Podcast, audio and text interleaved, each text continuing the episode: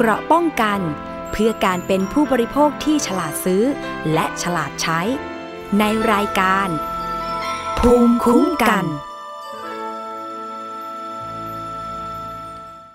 สวัสดีค่ะคุณผู้ฟังคะกลับมาพบกับรายการภูมิคุ้มกัน รายการเพื่อผู้บริโภคกันอีกแล้วนะคะสำหรับวันนี้ค่ะพบกับดิฉันสวนีชำเฉลียวนะคะ ฟังและดาวน์โหลดรายการได้ค่ะ ไม่ว่าจะเป็นฟังสดหรือว่าฟังย้อนหลังนะคะทาง www.thaipbsradio.com ค่ะ และฟังผ่านแอปพลิเคชันนะคะ ทางไทย PBS Radio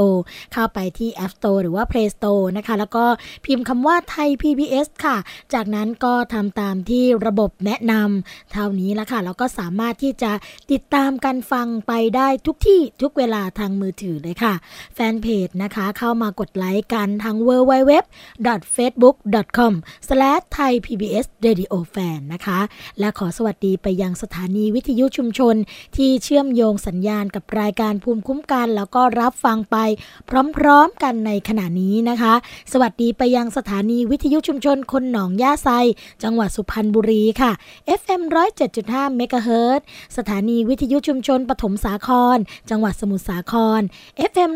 106.25เมกะเฮิรตสถานีวิทยุชุมชนคนเมืองลี้จังหวัดลำพูน FM 103.75เมกะเฮิรตสถานีวิทยุเทศบาลทุ่งหัวช้างจังหวัดลำพูน FM 106.25เมกะเฮิรตสถานีวิทยุชุมชนคนเขาวงจังหวัดกาลสินค่ะ FM 89.5เมกะเฮิรตและสถานีวิทยุเมืองนนสัมพันธ์ FM 99.25 และ 90.75 เมกะเฮิรตค่ะสำหรับวันนี้นะคะเราก็มีประเด็นมาฝากคุณผู้ฟังกัน เป็นเรื่องราวเกี่ยวกับกฎหมายนะคะ กฎหมายใกล้ๆตัวของเรานี่แหละ แล้วก็เราก็จะมาพูดคุยกับผู้ที่มีความรู้ความสามารถนะคะ แล้วก็มีความเชี่ยวชาญทางด้านกฎหมายโดยตรงนั่นก็คือ ทนายความนั่นเองค่ะ แล้ววันนี้นะคะ รายการบุมคุ้มกันก็ได้รับเกียรติค่ะ เป็นแขกรับเชิญที่เคยมาพูดคุยกับรายการภูมิคุ้มกันแล้วนะคะ แล้วก็มีคุณผู้ฟังหลายท่านก็บอกว่าชอบมากๆเลยนะคะ อยากที่จะให้เชิญมา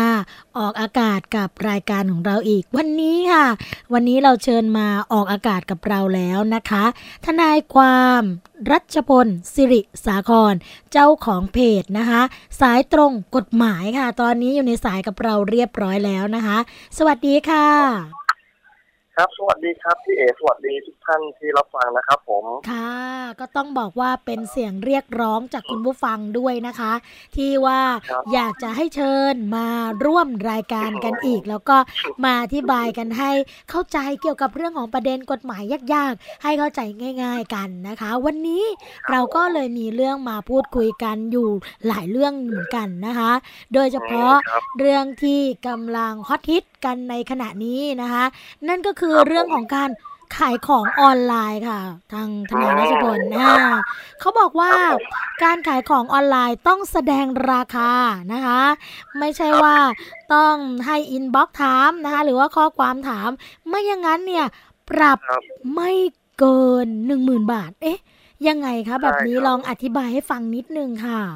ครับผมคืออันนี้ครับเมื่อก่อนเนี่ยเราขายของออนไลน์มันเป็นปัญหากันมาก แม่ค้าชอบกั๊กราคาใช่ไหมครับพี่กั๊กไม่บอกราคาอะไรเงี้ยคนต้องเข้าไป inbox ถามอะไรเงี้ยน่ารำคาญนะครับ จริงๆแล้วครับผมทีเนี้ยเขาก็เลยออกกฎหมายมามาเป็นพระราชบัญญัติว่าด้วยราคาสินค้าและบริการนะครับผมกฎหมายตัวเนี้ยนะเขาเขาให้สั่งตั้งคณะกรรมการกลางว่าด้วยราคาสินค้าและบริการ ซึ่งคณะกรรมการกลุ่มเนี้ยครับเขาก็เลยออกกฎหมายมาว่า ให้ผู้ประกอบธุรกิจแสดงราคาจำหน่าย ที่ชัดเจน ครบถ้วนเปิดเผย สามารถอ่านได้โดยง่ายครับ ผมฮะทีนี้เขาไม่ได้กำหนดตรงตัวนะ ว่าจะต้องแสดง จะต้องห้ามอินบ็อกขายขายของครับ แต่นี่คือข้อความในกฎหมายเขาบอกว่า ราคามันต้องชัดเจน ครบถ้วน เปิดเผยอ่านได้โดยง่ายนะครับ ทีเนี้ยถ้าใครฝ่าฝืนเนี่ยก็จะมีโทษปรับไม่เกินหนึ่งหมื่นบาทครับ หมายความว่าเวลาที่เราจะขายสินค้าทางหน้า Facebook เนี่ย ต้องมีการแสดงราคา ให้เห็นกันอย่างชัดเจนเลย ไม่ต้องมาต้องถามว่าอขอราคาด้วย ราคาเท่าไรอะไรอย่างนี้ แล้วก็ต้องบอกว่าเอ่ออินบ็อกเลยค่ะ ข้อความเลยค่ะ อะไรอย่างนี้ไม่ได้ไม่ได้ใช่ไหมคะโอ้แล้วถ้าเกิดว่าไม่มีการแสดงแบบนี้ก็จะมีการปรับหนึ่งหมื่นบาทใช่ครับเรื่องหนึ่งหมื่นบาท อันนี้กฎหมายนี่มีผลแล้วนะครับ ใครอยากทำเป็นเล่นไป มันมีผลตั้งแต่สิบแปดมีนาหกศูนย์เนี่ยแหละครับโอ้วันที่สิบแปดมีนาคมที่ผ่านมานะคะ กฎหมายฉบับนี้ประกาศใช้ ชื่อว่ากฎหมายอะไรนะคะ อีกครั้งหนึ่งได้ไหมคะ ครับเอ่อมาจากพระราชบัญญัติว่าด้วยราคาสินค้าและบริการพศ2542 ครับโอ้อันนี้ก็เป็นกฎหมายแม่ครับทีนี้มีกฎหมายลูกนะครับ ที่ประกาศมาเมื่อ เมื่อ 17 มีนา 60 มีผลบังคับใช้ 18 มีนา 60 ก็คือประกาศคณะกรรมการกลางว่าด้วยราคาสินค้าและบริการ ฉบับที่ 44 พศ 2560 เรื่องการแสดงราคาและรายละเอียดเกี่ยวกับการจำหน่ายสินค้าและบริการ ผ่านระบบพาณิชย์อิเล็กทรอนิกส์ หรือออนไลน์ครับผมอ๋อถ้าอย่างนั้นนะคะ ผู้บริโภคทุกท่านนะคะคุณผู้ฟังทุกท่านคะอย่าทำเป็นเล่นไปนะคะ แล้วเรื่องนี้ค่ะถ้าเกิดเราจะโดนปรับหรือว่าโดนดำเนินการนะคะ จะต้องมีผู้ร้องเรียนไป หรือว่าเขามีการตรวจสอบกันได้ยังไงคะเรื่องนี้ครับคือไม่จำเป็นต้องต้องมีคนร้องเรียนนะครับ เจ้าหน้าที่เห็นเนี่ยสามารถสามารถดำเนินคดีได้เลยครับผม เพราะว่าก รณีที่จะต้องมีผู้ร้องเรียนเนี่ย คือเป็นกฎหมายเอ่อเรียกอะไรความผิด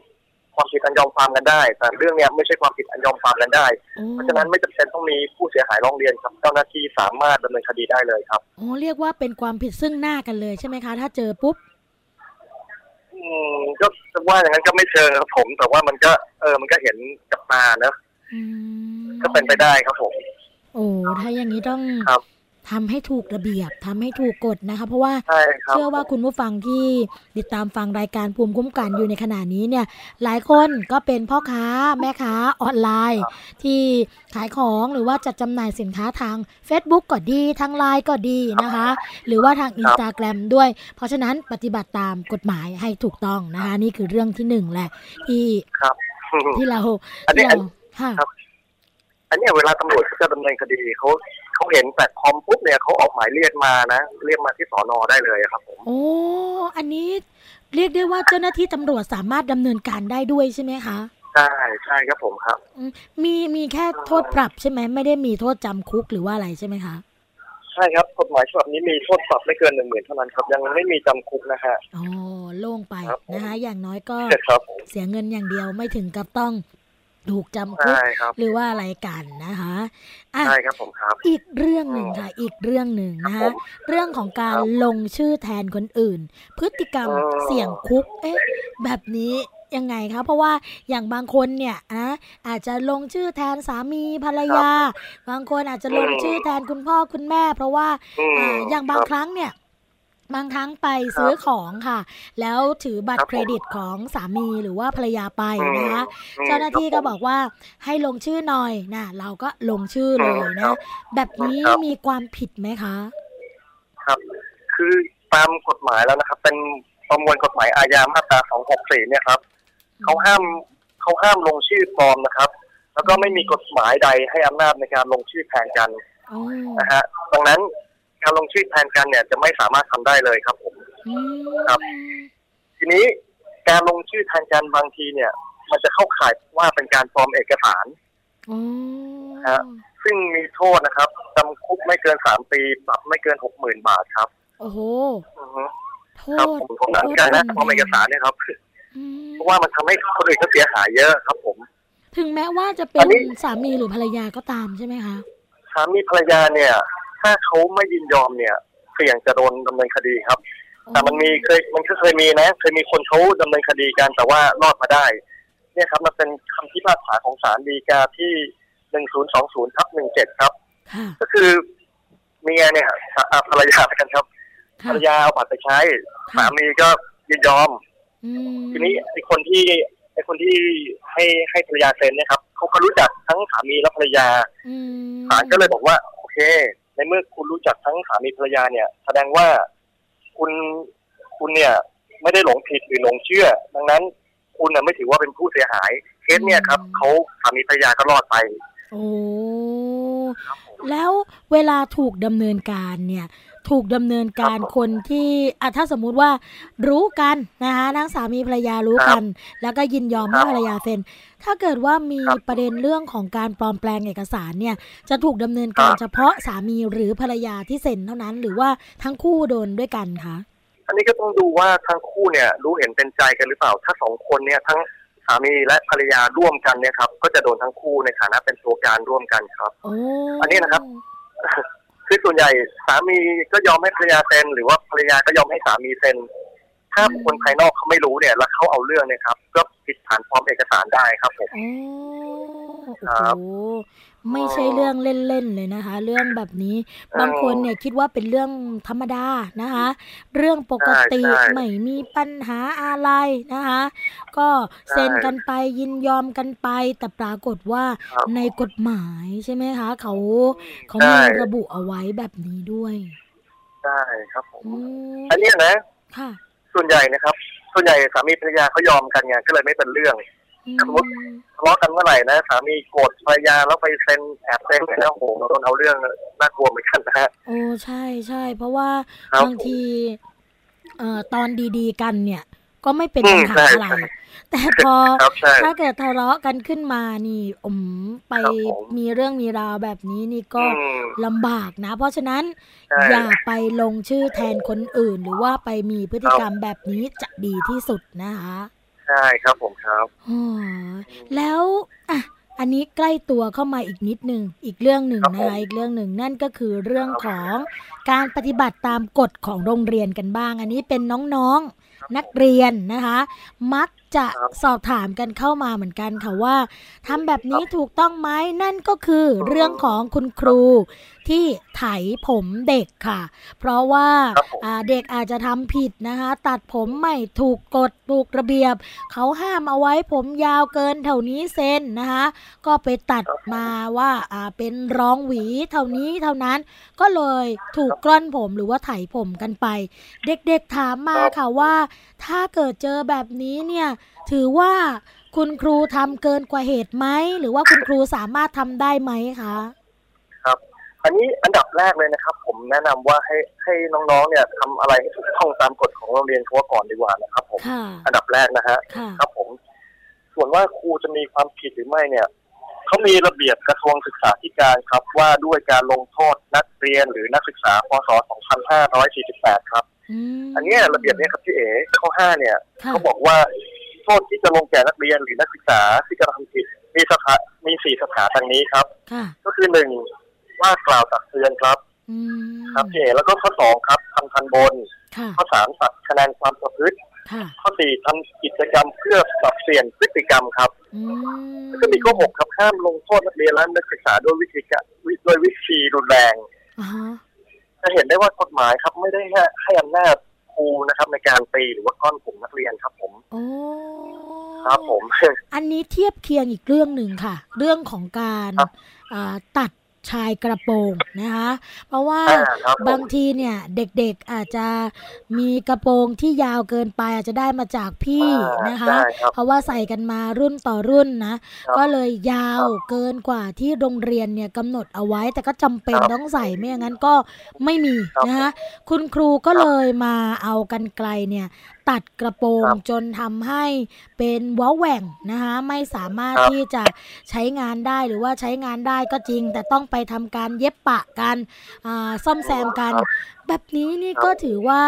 ทำเกินกว่าเหตุด้วยใช่หรือเปล่าคะคือข้าราชการเนี่ยครับคุณครูที่เป็นข้าราชการเนี่ยครับหรือว่าครูทั่วไปเนี่ยเขาต้องทำตามที่กฎหมายกำหนดนะฮะก็ในเมื่อในเมื่อกฎหมายไม่ได้ให้อำนาจในการตีหรือว่าในการตัดกระโปรงอะไรอย่างเงี้ยครับครูก็จะทำไม่ได้เลย ครับถ้าทำไปก็มีความผิดครับผมเพราะว่า คุณผู้ฟังที่ติดตามฟังรายการภูมิคุ้มกัน บางท่านนี่ก็เป็นผู้ปกครองนะคะ แล้วก็อาจจะเคยเจอเหตุการณ์ในลักษณะแบบนี้ อาจจะโดยตั้งใจหรือไม่ตั้งใจของเด็กก็ตามนะคะ แต่ก็มีคำถามค้างคาอยู่ในใจว่า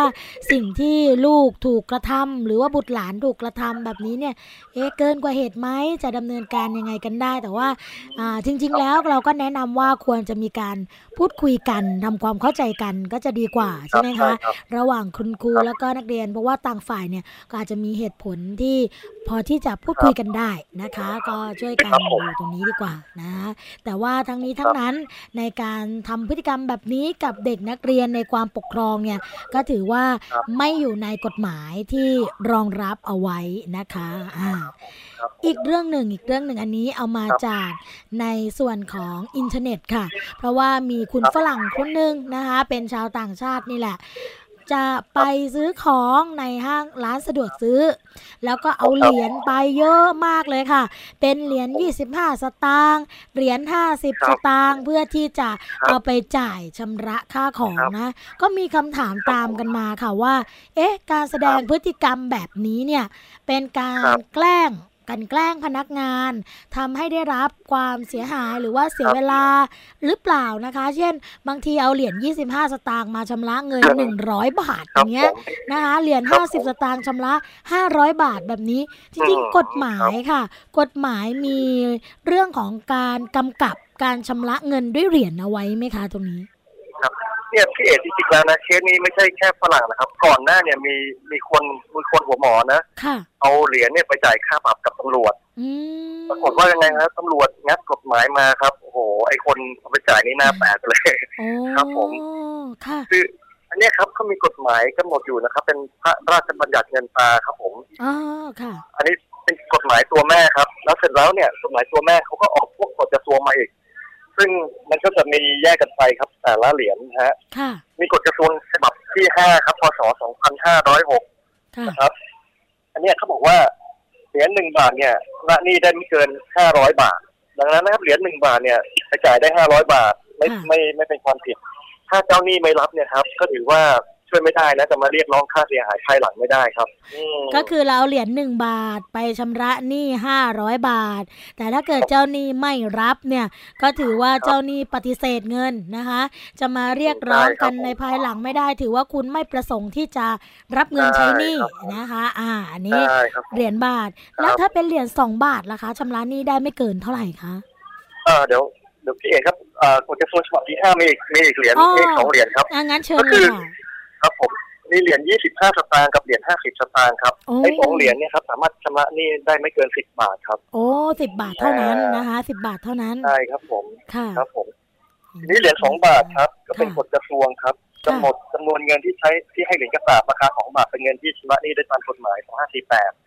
ครับเหรียญสองบาทเนี่ยชำระนี่ได้ไม่เกินห้าร้อยบาทครับผมห้าร้อยบาทนะคะอ่าใช่ครับยี่สิบห้าสตางค์สิบบาทห้าสิบสตางค์สิบบาทหนึ่งบาทห้าร้อยสองบาทห้าร้อยค่ะ ค่ะครับห้าบาทห้าบาทก็ห้าร้อยครับห้าบาทก็ห้าร้อยนะคะใช่เป็นไปตามกฎกระทรวงฉบับที่ห้าสิบสามสองพันห้าร้อยี่สิบสามครับผมโอ้ค่ะห้าบาทก็ห้าร้อยค่ะ ครับผม ทีนี้เหรียญสุดท้ายครับเหรียญสิบบาทที่เราใช้กันอยู่เนี่ยครับเหรียญสิบบาทสามารถชำระหนี้ได้ไม่เกินหนึ่งพันบาทครับโอ้อันนี้เยอะครับเป็นไปตามกระทรวงฉบับที่หนึ่งร้อยพศสองพันห้าร้อยสามสิบสามครับผม ค่ะ อันนี้ชำระนี่ได้ไม่เกินหนึ่งพันค่ะ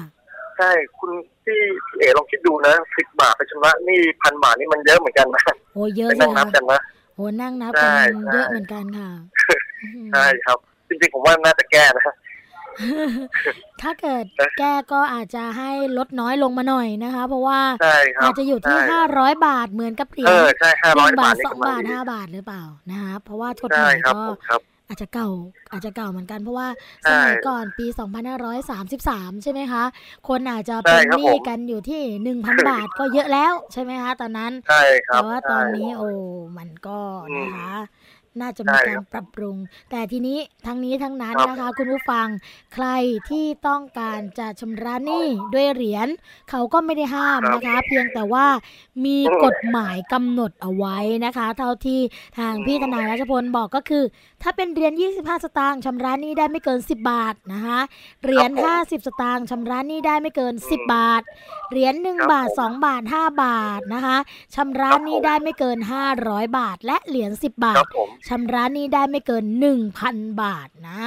ครับผมครับอันนี้ไม่ใช่ว่าใครไปหัวหมอนะคะ เอาเหรียญ25 สตางค์ไปจ่ายชำระหนี่ไม่เกิน 500 อันนี้เขารับแค่ 10 บาทนะคะ ที่เหลือเนี่ยใช่ต้องครับต้องไปหาอย่างอื่นมาเหรียญอื่นมาอ่าเหรียญอื่นมาครับเพื่อที่จะชำระหนี้นะคะโอ้อันนี้เป็นครับเรื่องผมที่น่าสนใจมากๆ เพราะว่าบางคนไม่ทราบ บางคนบอกว่า ก็เงินเหมือนกันนะคะให้ก็รับไปไม่ให้เออถ้าไม่รับก็แสดงว่าไม่ประสงค์ที่จะต้องการได้รับเงินนะอันนี้ไม่ได้ไม่ได้นะคะเขามีกฎหมายกำหนดแล้วครับผมอ่าครับอะผมอีกอันหนึ่งนะคะเป็นเรื่องที่อะหลายคนเนี่ยก็มีความกังวลค่ะว่า พอกฎหมายฉบับนี้ออกมาแล้วเนี่ย ทำอะไรกันครับไม่ได้เลยสำหรับสุนัขนะคะ เพราะว่าไม่ครับอย่างนั้นเนี่ยจะกลายเป็นเรื่องของการทารุณกรรมสัตว์ หรือว่าการรังแกสัตว์ ถึงแม้ว่าจะมากัดเรานะวิ่งมากัดเราครับหรือไปกัดเป็ดกัดไก่ทำให้เกิดความเสียหายบางคนนี่นะ ไก่ชนนะคะ คุณรัชพลครับยกล้าวเลครับยผม โดนหมากัดโอ้โหยกแล้วเลย แล้วก็ราคาครับนี่ผมก็ค่อนข้างที่จะแพงค่ะ ราคาหลักพันครับผมหลักหมื่นนะคะแต่ก็ไม่ได้ทำอะไรคเพรับราะว่าผมกลัวกฎหมายตัวนี้นั่นก็คือ เรื่องของพระราชบัญญัติการอ่าอะไรล่ะทารุณกรรมสัตว์ตัวเนี้ยค่ะ เรียกกันง่ายๆใช่นะครัคะบผมอะอยากจะให้อธิบายนิดนึงค่ะว่าอ่ากฎหมายตัวนี้เนี่ยจริง ๆ แล้วสาระสำคัญนะคะ หรือว่าสิ่งที่ผู้บริโภคควรจะทราบเนี่ยคืออะไรบ้างคะ ครับผมก ฎหมายจริงๆ มันชื่อเต็มว่าพระราชบัญญัติป้องกันการทารุณกรรม และการจัดสวัสดิภาพสัตว์2557 นะครับผมค่ะอันเนี้ยครับ มาตรา 20อะเขาบอกว่าห้ามไม่ให้ผู้ใดกระทำการอันเป็นการทารุณกรรมสัตว์นะฮะแล้วก็มีต่อว่าโดยไม่มีเหตุอันสมควรอืมอันเนี้ยครับมีความหมายมากกว้างมากครับผมค่ะ โดยไม่มีเหเนี่ตุยอันสมควรค่ะ ใช่เพราะว่าเรา ถ้ามันมีเหตุสมควรเนี่ย เราสามารถทารุณมันได้ เราสามารถตีมันได้เตะมันได้ค่ะนะฮะเช่นถ้ามันจะมากัดเราเนี่ย เราป้องกันได้เอาไม้ตีมันได้ครับ อืม ครับเออง่าย ๆ เลยเนี่ยถ้ามันถ้ามันมีเหตุอันสมควรเนี่ยเราก็ทำได้เราป้องกันตัวได้ ค่ะ เช่นลูกครับเราผมนั่งเล่นอยู่หมาวิ่งมาจะกัดเนี่ยเราก็ต้องป้องกันเพื่อไม่ให้ลูกใช่เราเกิดพยันตรายได้นะคะ ก็ไล่หมาไปใช่หครัรืบอว่าผมตีหมาไปครับแต่ก็ครับไม่ใช่ว่าทำเกินกว่าเหตุใช่ไหมคะ ไม่ใช่ว่าใช่คโอ้รับโหผมครับทำซะไม่เหมือนกับเอ่อคนทั่วไปเขาทำกันน่ะ อะ เช่นเอ่อใช่ครับเอาปืนมายิงอย่างงี้โอ้โหก็คงจะโหดร้ายเกินไปอืมไม่ใช่ใช่ถือว่าใช่เป็นครับการป้องกันตัวแล้ว ครับใช่ครับอืมอันเนี้ยนะถ้าหมามันนอนอยู่แล้วเราไปเตะมันเนี่ย อันเนี้ยถือว่าเราทารุณกรรมสัตว์ละโดยไม่มีเหตุอันสมควรค่ะครับอืมอันนี้ก็มีโทษปรับไม่เกินสองเอ้ยโทษครับโทษจำคุกไม่เกินสองปีปรับไม่เกินสี่หมื่นบาท หรือว่าทั้งจำทั้งปรับครับ ค่ะ ก็นะคะเพราะว่าอันนั้นเขาอยู่ของเขาเฉยๆไงนอนอยู่ใช่ดีครับๆแต่ว่าอึกอักไปตี อะแต่ใช่ว่าเนี่ยเขาเรียกว่าไม่มีเหตุอันสมควร อันนี้ไม่มีเหตุอันสมควรแน่ หรืออาจจะหมามาครับกัดผมนานละมากัดอยู่สองสามวันนะคะ ตอนนั้นยังนึกไม่ออกว่า หรือว่าตีไม่ได้หมามันวิ่งหนีไปแล้ว แล้วมันนอนอยู่ตอนหลังเนี่ยไปตี อันนี้ไม่ได้นะ ต้องทำทันที เวลาที่เกิดอืมปัญใช่หาครับผมไม่ใช่ว่าโอ้โหผ่านมาหลายวันแล้วไปทำอันนี้ก็ผิดเหมือนกัน นะใช่ครับผมครับค่ะครับ เมื่อวันก่อนฟังข่าวค่ะว่ามีวัดนะคะ แถวจังหวัดอะไรจำไม่ได้เหมือนกันค่ะอ่าแถวแถวครัลบบบุรีหรือยังไงเนี่ยนะคะก็เป็นครับพระในวัดนะคะ เอาครับหมามาปล่อย แต่ว่าวิธีการปล่อยก็ไม่ได้ธรรมดาเลยค่ะอ่าผูกคอนะคะ แล้วก็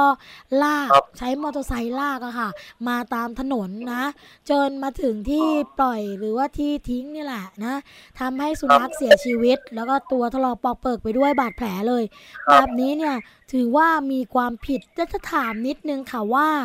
ในความผิดนะคะ ตรงนี้เนี่ยเนื่องจากว่าผู้กระทำความผิดเป็นพระพิสุนะคะ เขาจะครับผมได้รับโทษเหมือนกับ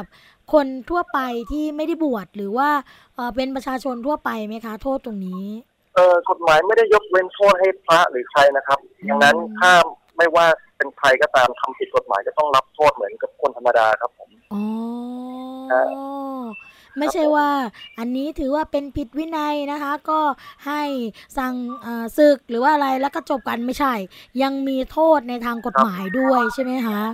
ใช่ครับรับโทษเหมือนกันครับ ส่วนการทางวินัยของพระอะไรนั่นก็เป็นอีกเรื่องหนึ่งครับ ผมแต่ว่าอืมโทษทางอาญาเนี่ยรับรับเหมือนกับคนธรรมดาครับผมโอ้เข้าใจชัดเจนเลยค่ะอืมครับผม เชื่อว่าวันนี้ก็คุณผู้ฟังก็ได้ข้อมูล หลายเรื่องเลยนะคะ เพราะว่าเป็นเรื่องใกล้ตัวจริง ๆ โดยเฉพาะเรื่องของการขายของออนไลน์ที่ต้องแสดงราคาให้เห็นนะคะ อันนี้สำคัญมากๆ เรื่องของการลงชื่อแทนคนอื่นนะ เป็นพฤติกรรมที่เสี่ยงต่อการติดคุก หรือว่าการจำคุกนะคะ ก็ถ้าไม่จำเป็นหรือว่าจริง ๆ ไม่ไม่ไม่มีความจำเป็นเลยด้วยซ้ำที่จะต้องไปลงชื่อหรือว่าไปดำเนินการแทนใครนะคะ เวลาจะลงชื่อเนี่ยให้ลงชื่อตัวเองไว้นะคะ ถ้าลงชื่อตัวเองไม่ได้ ก็ไม่ต้องไปลงชื่อแทนคนอื่นนะคะเพราะว่าไม่อย่างนั้นเนี่ยจะกลายเป็นเอกสารปลอม เพราะว่าบางทีเขาจะบอกว่าลงลงนามแทนก็คือลงนามแทนก็คือ ให้เซ็นชื่อตัวเองนะคะ ไม่ใช่ว่าลงนามแทนไปเซ็นชื่อคนนั้น อันนี้ไม่ใช่ อันนี้ไม่ใช่เลยนะคะ แล้วก็เรื่องของผิดระเบียบวินัยนะคะ ของเด็กนักเรียนเนี่ย อะไรที่เรียกว่าเกินกว่าเหตุ อะไรที่เรียกว่าทำได้หรือไม่ได้ เพราะว่าเรื่องนี้มีที่มาค่ะพี่ราชพลก็คือเป็นคลิปที่แชร์กันในโลกโซเชียลออนไลน์นี่แหละ เรื่องของคุณครูท่านหนึ่งนะคะที่ว่าลงโทษเด็กนักเรียนที่ว่า ใส่รถเออใส่รองเท้าค่ะ ขึ้นบนอาคาร แล้วปรากฏว่า อ่า พอไปเจอปุ๊บก็ลงโทษเด็กโดยการเอารองเท้านะคะ มา เคาะที่ศีรษะป๊อกป๊อกป๊อกป๊อกป๊อกอ่าแล้วก็ให้เด็กเนี่ยกราบรองเท้าอ่าประมาณนี้นะคะ ก็ที่เราเห็นกันก็จะเป็นแบบเนี้ย แล้วผู้ปกครองก็ดีหรือว่าคนที่ดูในเรื่องของโซเชียลแบบนี้ก็ดีก็บอกว่า เอ๊ะเป็นพฤติกรรมที่ไม่สมควรหรือเปล่า เพราะว่าอาจจะมีการตักเตือนหรือว่ามีการลงโทษอย่างอื่นแทนเรื่องของการทำแบบนี้นะคะวันนี้เราก็เลยได้ข้อมูลจากพี่ราชพลว่าเขามีนะคะเรื่องของกฎระเบียบเรื่องการลงโทษนะไม่ใช่ว่าอึกอาจจะมาลงโทษกันตามอำอำนาจหรือว่าความพึงพอใจนะคะ แล้วก็เรื่องการชำระเงินอันนี้โอ้โหอันนี้น่าสนใจแล้วก็บางคนก็ไม่ทราบด้วยซ้ำนะคะว่าจะชำระเงินแบบไหนแต่ว่าถ้าเอาเงินไปฝากธนาคารนะคะ เป็นเหรียญหมดเลยแบบนี้ได้ใช่ไหมคะ ไม่ไม่มีปัญหานะ ได้ครับ อันนี้ไอ้กฎหมายนั้นเขาห้ามชำระหนี้ครับอันนี้เราไม่ได้ชำระหนี้เราเงินไปฝากก็ไม่มีปัญหาครับผมค่ะอันนี้ไม่มีปัญหาจะฝากเหรียญอะไรก็ได้ไม่มีปัญหาแต่ว่าก็ต้องดูตามกฎระเบียบของธนาคารว่า เขาจะมีการคิดค่าธรรมเนียมแบบไหนยังไงนะคะอันนี้ได้ค่ะ แล้วก็เรื่องของกฎหมายป้องกันการทารุณกรรมสัตว์นะคะว่า อะไรที่เรียกว่าทารุณกรรม อะไรที่เรียกว่าการปกป้องหรือว่าการป้องกันตัวเองนะคะ หลายคนเนี่ยกลัวมาก ๆ ไม่กล้าทำอะไรเลย จนทำให้ตัวเองได้รับบาดเจ็บก็ดี หรือว่าคนใกล้ชิดได้รับบาดเจ็บแบบนี้เนี่ยพอมาฟังแบบนี้แล้วก็น่าจะมีความเข้าใจกระจ่างกันมากขึ้นนะคะโอ้วันนี้รายการภูมิคุ้มกันค่ะ ต้องขอกราบขอบพระคุณนะคะ ทางพี่ทนายความรัชพลสิริสาครค่ะ ที่มาให้ความรู้กับเรา อยากจะฝากอะไรกับคุณผู้ฟังในรายการภูมิคุ้มกันช่วงท้ายกันบ้างคะครับก็คืออยากให้ช่วยกันทำอะไรเงี้ยก็พยายามดูให้ถูกกฎหมายนิดนึงครับ ผมบางทีเราไม่รู้กฎหมายก็ถามนักกฎหมายกันก่อนได้ครับค่ะเพจนะจะได้เป็น ครับผมครับเพจของพี่ทนายรัชพลนะคะ คุณผู้ฟังสามารถที่จะเข้าไปดูกันได้เลยนะคะ เพราะว่าเป็นการอธิบายกฎหมายที่ง่าย ๆเข้าใจง่ายด้วยนะคะ แล้วก็มีตัวอย่างให้ก็คือเพจสายตรงกฎหมายนะคะ เพจสายตรงกฎหมาย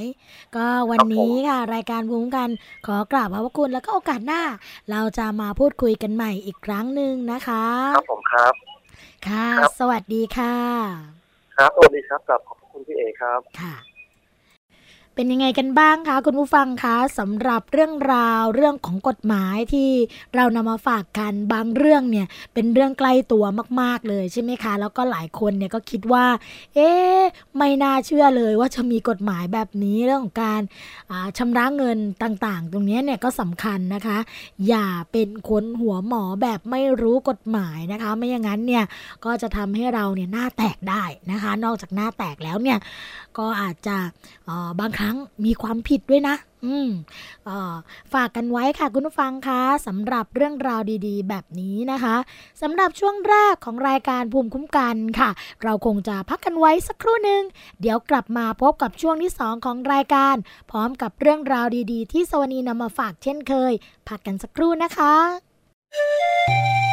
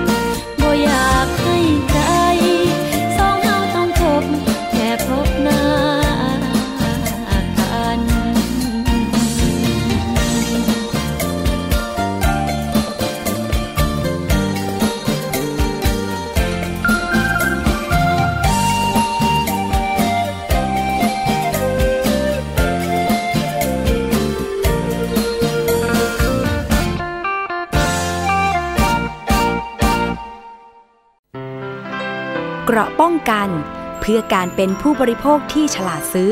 และฉลาดใช้ ในรายการ ภูมิคุ้มกัน กลับมาพบกับช่วงที่ 2 ของรายการภูมิคุ้มกัน รายการเพื่อผู้บริโภคนะคะ คุณผู้ฟังคะสำหรับช่วงที่ 2 ของรายการค่ะ ก็เป็นเรื่องราวดีๆ ที่นำมาฝากกันเรื่องของสุขภาพนะคะแพทย์ค่ะก็ออกมาเตือนเกี่ยวกับเรื่องของ นี่เลยการเล่นนะคะโซเชียลค่ะ เรื่องของการก้มหน้า เล่นมือถือนะคะ ก็คุณหมอก็บอกว่าบอกเลยว่าอันตรายสุดๆค่ะ เรื่องของสาระดีๆ ที่รายการภูมิคุ้มกันนำมาฝากทุกคนในวันนี้นะคะ ก็เชื่อว่า ยุคนี้คือยุคของสังคมออนไลน์ค่ะ ที่สมาร์ทโฟนนะคะกลายเป็นอวัยวะที่ 33 ของร่างกายอย่างขาดไม่ได้ค่ะ ก็เลยทำให้ใครหลายคนนะคะ มักจะมีตาแบบ มีแพนด้าใช่ไหมคะ ชอบกดชอบสัมผัส ชอบถูไถอุปกรณ์สื่อสารกันทุก 5 นาทีค่ะ เวลาที่ใช้รถไฟฟ้าก็จะโกงคอโดยไม่มีสาเหตุนะคะ เอาจริงเอาจังเป็นพิเศษกับเรื่องไร้สาระแล้วก็อาหารหลักค่ะ ส่วนใหญ่ค่ะก็คือบะหมี่กึ่งสำเร็จรูปแล้วก็ขนมใช่ไหมคะ เพราะฉะนั้นคุณหมอก็มาเตือนว่า นี่เลย อาการ 5 โรคร้ายที่เกิดจากโซเชียลมีดังต่อไปนี้นะคะ โรคแรกค่ะ เขาเรียกว่า โรคซึมเศร้าจาก Facebook นะคะ โรคนี้อาการนี้ค่ะเกิดขึ้นเมื่อติดอยู่แต่หน้าจอ จิ้มจิ้มกดกดคุยกับคนในโลกออนไลน์นะคะ จึงทำให้เราเนี่ยกลายเป็นคนที่เพิกเฉยต่อโลกความจริง นั่นก็เพราะว่า Facebook เนี่ยได้สร้างความเป็นจริงเทียมนะคะ โดยเกิดจากการโพสต์แต่เรื่องดีๆ แต่เก็บงำเรื่องร้ายๆ แย่ๆ ที่อยากปกปิดเอาไว้ เราถึงเห็นคนนะคะที่มีชีวิตสมบูรณ์แบบในโลกเสมือนจริงเต็มไปหมดเลย เมื่อนำมาเปรียบเทียบกับตัวเอง ความรู้สึกแบบไร้ค่าก็เลยเกิดขึ้น โรคนี้นะคะเรียกว่าโรคซึมเศร้าจาก Facebook นั่นเองนะคะโรคที่สองค่ะ เรียกว่า โรคละเมอแชทนะเป็นยังไงนะคะโรคละเมอแชท ก็คือว่าถึงแม้ว่าเราจะนอนนะคะแต่ก็ยังลุกขึ้นมาพิมพ์ เหมือนกับคนละเมอยังไงอย่างนั้น สาเหตุก็มาจากพฤติกรรมติดสมาร์ทโฟนเกินเหตุค่ะ กระทบมาถึงระบบการทำงานของร่างกายทำให้เกิดการสะสมความเครียดนะคะ เสี่ยงต่อการเป็นโรคอ้วน ฝันร้าย กระทบต่อการเรียนแล้วก็การทำงานด้วยนะคะ โรคที่ 3 ค่ะ โรควุ้นในตาเสื่อม อืม หากประสิทธิภาพในการมองเห็นของเรานะคะ เหมือนกับเห็นหยักย่าย เห็นตาข่ายหรือว่าเส้นอะไรวนไปวนมาเหมือนยุง ปัดเท่าไรก็ไม่โดนสักทีอันนี้คือ โรควุ้นในตาเสื่อมค่ะ ปัจจุบันนะคะ พบคนอายุน้อยเป็นโรคนี้มากขึ้น สาเหตุหลักๆ ก็มาจากการแชททั้งวันทั้งคืน จนไม่ลืมหูลืมตานั่นเองค่ะ วิธีการป้องกันนะคะไม่ยาก แค่รู้จักพักสายตามองไปที่ไกลๆบ้าง แล้วก็บอกเลิกกับสมาร์ทโฟนของคุณนะคะ ปลีกตัวห่างจากโซเชียลบ้างก็จะดีค่ะ โรคที่ 4 นะคะ เรียกว่า โรค nomophobia ค่ะ โรคนี้แปลตรงตัวนะคะก็คือโรคกลัวไม่มีมือถือใช้ค่ะ เป็นโรคทางจิตเวชประเภทหนึ่ง ที่จัดอยู่ในกลุ่มวิตกกังวลนะคะหมกมุ่นอยู่กับการเช็คข้อความในมือถือ หรือใช้เวลาพูดคุยกับเพื่อนในโลกออนไลน์มากกว่าเพื่อนตรงหน้าซะอีกค่ะ ใครที่มีอาการดังกล่าวนะคะ ต้องระวังปัญหาสุขภาพให้มาก ๆ โดยเฉพาะเรื่องของนิ้วล็อก ปวดตา ปวดเมื่อยคอ บ่า ไหล่นะคะหมอนรองกระดูกเสื่อมก่อนวัยสมควร เพราะว่านั่งผิดท่าเป็นเวลานานๆนั่นเองค่ะ โรคที่ 5 นะคะก็คือ โรค smartphone face ค่ะ อ่าโรคนี้เป็นยังไงนะคะ ก็เกิดจากการที่เรานั่งก้มหน้ามองหน้าจอค่ะ หรือว่าจ้องสมาร์ทโฟน แท็บเล็ตเป็นเวลานานเกินไป ก็เลยทำให้กล้ามเนื้อคอเนี่ยเกิดอาการเกร็ง แล้วก็ไปเพิ่มแรงกดบริเวณแก้ม ส่งผลให้นะคะ เส้นใย elastic บนใบหน้ายึดค่ะจนแก้มบริเวณกรามเนี่ยย้อยลงมานะคะ แถมกล้ามเนื้อบริเวณมุมปากก็จะตกไปเป็นที่คางด้วยค่ะก็อันนี้ก็ทำให้เรานะคะแก่เร็วนั่นเองค่ะ เพราะฉะนั้นนะคะเรื่องของการใช้สมาร์ทโฟน การใช้โลกโซเชียลต่างๆเนี่ยก็ควรที่จะอยู่บนความพอดีนะคะ ไม่ใช่ว่าอะไม่เป็นไรนะคะ ไม่มีปัญหาอะไรหรอก เพราะว่าใครๆเขาก็เล่นกันแบบนี้ไม่ได้นะคะ เพราะว่าเนี่ยเป็นอะไรล่ะ สังคมออนไลน์แบบนี้นะคะ ทุกคนก็ต้องมีสมาร์ทโฟนคุยกับเพื่อนผ่าน Facebook ไลน์แทนการโทรศัพท์และทีเนี้ยแต่ว่า ทำยังไงให้พฤติกรรมแบบนี้ไม่มีผลต่อสุขภาพก็จะดีที่สุดนะคะ ก็ฝากกันเอาไว้ว่าว่าจะใช้อะไรนะ ใช้ให้พอดีพอดี ก็จะทำให้ชีวิตของเราเนี่ยไม่มีปัญหานะคะ สรุปแล้วค่ะ โรคนี้ไม่ได้ไกลจากตัวเราเท่าไหร่เลย เพราะว่าทุกคนเนี่ยใช้กันหมดนะคะ ก็เล่นให้น้อยลงจะได้ไม่ป่วยไปซะก่อนยังไงล่ะคะ อีกเรื่องหนึ่งค่ะ คุณผู้ฟังคะก็เป็นเรื่องของ Facebook YouTube โลกของโซเชียลเหมือนกันนะคะ แต่ว่าเป็นเรื่องของการควบคุมกฎหมายค่ะ โดยทางสำนักงงาน กสทช ค่ะ เรื่องของการโฆษณาบน Facebook แล้วก็ YouTube นะคะ ก็ทางสำนักงงานคณะกรรมการกิจการกระจายเสียง กิจการโทรทัศน์ และกิจการโทรคมนาคมแห่งชาติ หรือว่า กสทช ค่ะ ก็ได้เชิญบรรดาบริษัทเอเจนซี่โฆษณานะคะ เพื่อมาชี้แจงแนวทางการโฆษณาผ่านผู้ให้บริการค่ะแพร่ภาพและเสียงผ่านโครงข่ายอินเทอร์เน็ตนะคะพล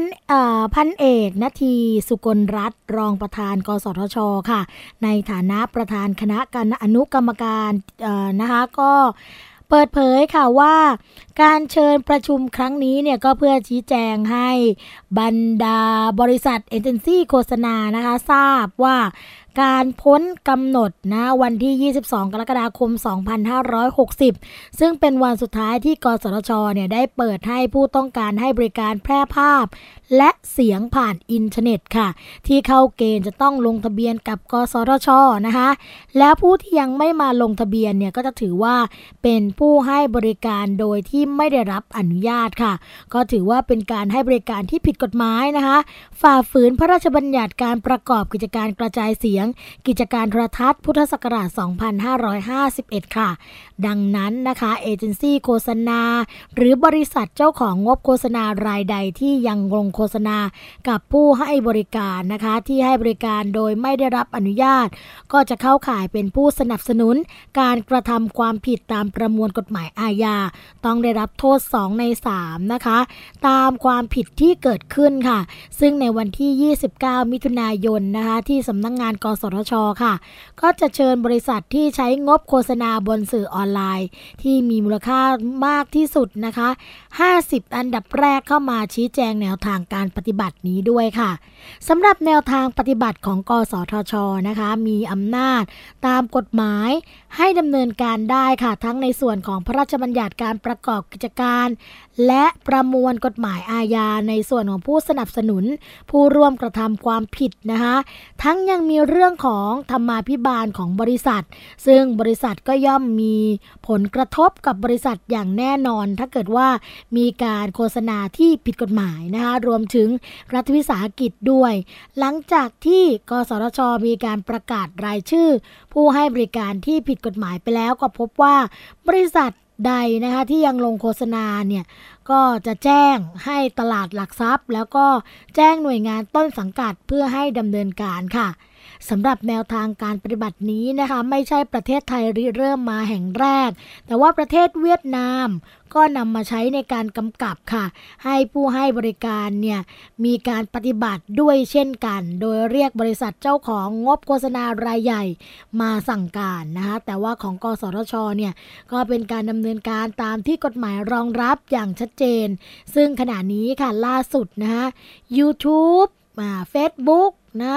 ก็ยังไม่ได้ติดต่อมาลงทะเบียนแต่อย่างใดค่ะ ซึ่งหากพ้นกำหนดวันที่ 22 กรกฎาคมนี้นะคะ ยังไม่มาลงทะเบียนเนี่ยก็ถือว่าเป็นผู้ให้บริการที่ไม่ได้รับอนุญาตค่ะ สำหรับมูลค่าการโฆษณาของ Facebook และก็ YouTube ในประเทศไทยนะคะ คิดเป็นอัตรา 40%ของมูลค่าโฆษณาบนสื่อออนไลน์ โดยในปี 2559 ค่ะ มูลค่าการโฆษณาออนไลน์เนี่ยอยู่ที่ 9,700 ล้านบาท โดยสมาคมก็คาดว่าปีนี้ มูลค่าโฆษณาจะอยู่ที่ 22,000 ล้านบาทด้วยกันค่ะ นี่ก็ต้องมาทำการให้ถูกต้องถูกระเบียบแบบแผนนะคะ ไม่อย่างนั้นก็จะกลายเป็นเรื่องของการโฆษณาที่ไม่ได้อนุญาตมีความผิดด้วยนะคะและอีกเรื่องหนึ่งนะคะที่ทางกสทชอเองเนี่ยก็ออกมาดำเนินการเพื่อที่จะให้ประชาชนนะไม่ได้รับการเอาเปรียบค่ะนั่นก็คือ แอปพลิเคชัน 3 ชั้นนะคะ ป้องกันลักลอบนำบัตรประชาชนไปเปิดเบอร์โทรศัพท์เคลื่อนที่ โดยที่เจ้าของไม่รู้ตัวค่ะ อันนี้ก็ เป็นปัญหานะคะที่หลายคนเนี่ยก็อาจจะเคยเจอว่ามีการติดต่อติดตามนะคะขออทวงหนี้กับการที่เราไปเปิดใช้เบอร์โทรศัพท์ทั้งๆทที่เราไม่เคยไปเปิดเบอร์โทรศัพท์ที่ไหนเลยนะคะคุณถากรตันทสิทธิ์ค่ะ เลขาธิการคณะกรรมการกิจการกระจายเสียง กิจการโทรทัศน์ และกิจการโทรคมนาคมแห่งชาตินะคะ หรือว่าเลขากสทชค่ะ ก็กล่าวว่า ปัจจุบันมีผู้ใช้งานโทรศัพท์เคลื่อนที่เนี่ยรวมทั้งสิ้นกว่า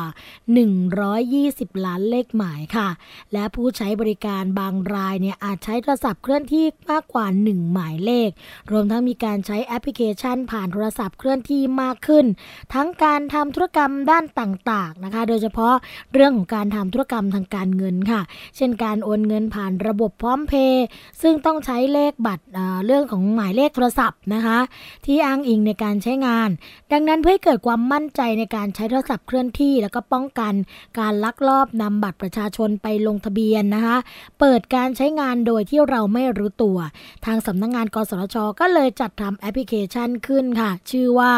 3 ชั้นค่ะ เพื่อทำการตรวจแจ้งแล้วก็ล็อกนะคะ โดยผู้ใช้บริการทั้งระบบรายเดือน แล้วก็ระบบเติมเงิน สามารถดาวน์โหลดนะแอปพลิเคชันเนี่ยผ่านคำว่า 3 ชั้น NBTC ผ่าน Google Play หรือว่า Play Store ก็ได้นะคะ จากนั้นเนี่ยก็ให้ยืนยันตัวตนจากการใช้งานแอปพลิเคชันได้ที่ศูนย์ให้บริการโทรศัพท์เคลื่อนที่ทุกค่ายเลยนะคะสำหรับขั้นตอนการใช้งานก็แบ่งเป็น 3 ขั้นตอนค่ะ คือ 1. ผู้ใช้โทรศัพท์เคลื่อนที่สามารถตรวจสอบว่าตัวเองได้ลงทะเบียนนะคะ โทรศัพท์เคลื่อนที่กี่หมายเลขแล้วก็มีค่ายใดบ้าง 2. ค่ะ หากพบว่ามีเลขหมายนะคะ แปลกปลอมที่ไม่เคยลงทะเบียนด้วยตัวเอง ก็ให้ใช้นะคะ เพื่อที่จะป้องกันเรื่องของการ เปิดใช้หมายเลขใหม่ โดยบุคคลอื่น แล้วก็ทำการปลดล็อกจากแอปพลิเคชันได้ด้วยตัวเองค่ะ อย่าลืมนะคะว่า หากพบว่ามีเลขหมายแปลกปลอมที่ไม่เคยลงทะเบียนด้วยตัวเอง ให้แจ้งข้อมูลเบื้องต้นไปยังผู้ให้บริการโทรศัพท์เคลื่อนที่ ก่อนยืนยันตัวตนที่ศูนย์ให้บริการค่ะ และ 3. นะคะ ผู้ใช้บริการสามารถล็อก เพื่อป้องกันการเปิดใช้หมายเลขใหม่โดยบุคคลอื่น แล้วก็กระทำการปลดล็อกจากแอปพลิเคชันได้ด้วยนะคะสำหรับการใช้บริการโทรศัพท์เคลื่อนที่ทุกค่าย สามารถดาวน์โหลดแอปพลิเคชัน 3 ชั้นค่ะได้ตั้งแต่วันนี้ ซึ่งวัตถุประสงค์หลักของสำนักงาน กสทชเนี่ยก็คือ ต้องการให้ประชาชนมีเครื่องมือของตัวเองในการตรวจสอบ และป้องกันตัวเองค่ะจากการใช้งานโทรศัพท์เคลื่อนที่ โดยดำเนินงานร่วมกันระหว่างผู้ให้บริการเคลื่อนที่ทุกค่าย เพื่อให้สอดคล้องกับแนวทางการกำกับดูแล และการให้บริการประชาชนในยุคดิจิทัล ที่สามารถนะคะนำข้อมูลของผู้ใช้บริการ ที่กระจายอยู่กับทุกค่าย มาบูรณาการเป็นหนึ่งเดียวกัน เพื่อเป็นเครื่องมือในการตรวจ แจ้ง ล็อก ให้กับประชาชนค่ะ อันนี้ก็เป็นข้อมูลที่ทางกสชนะคะดำเนินการเพื่อที่จะให้ผู้บริโภคปลอดภัยจากการที่จะถูกเปิดเบอร์ทั้งที่เราไม่ยินยอมนะคะ มาถึงช่วงสุดท้ายของรายการภูมิคุ้มกันกันแล้วค่ะ คุณฟังคะ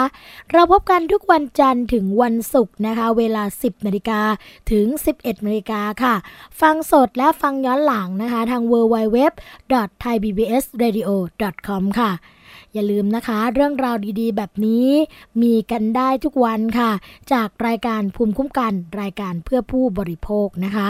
สำหรับวันนี้ค่ะ สวัสดีและรายการภูมิคุ้มกัน คงต้องขอลากันไปก่อน พบกันใหม่ในวันต่อไป สวัสดีค่ะ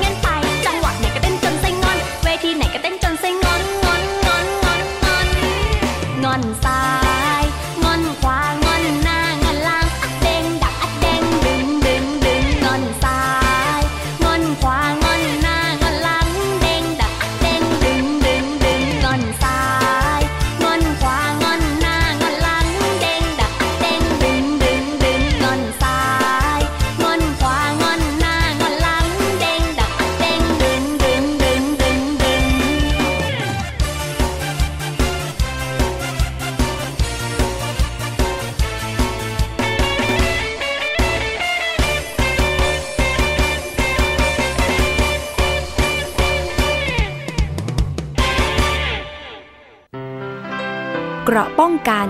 เพื่อการเป็นผู้บริโภคที่ฉลาดซื้อ และฉลาดใช้ ในรายการ ภูมิคุ้มกัน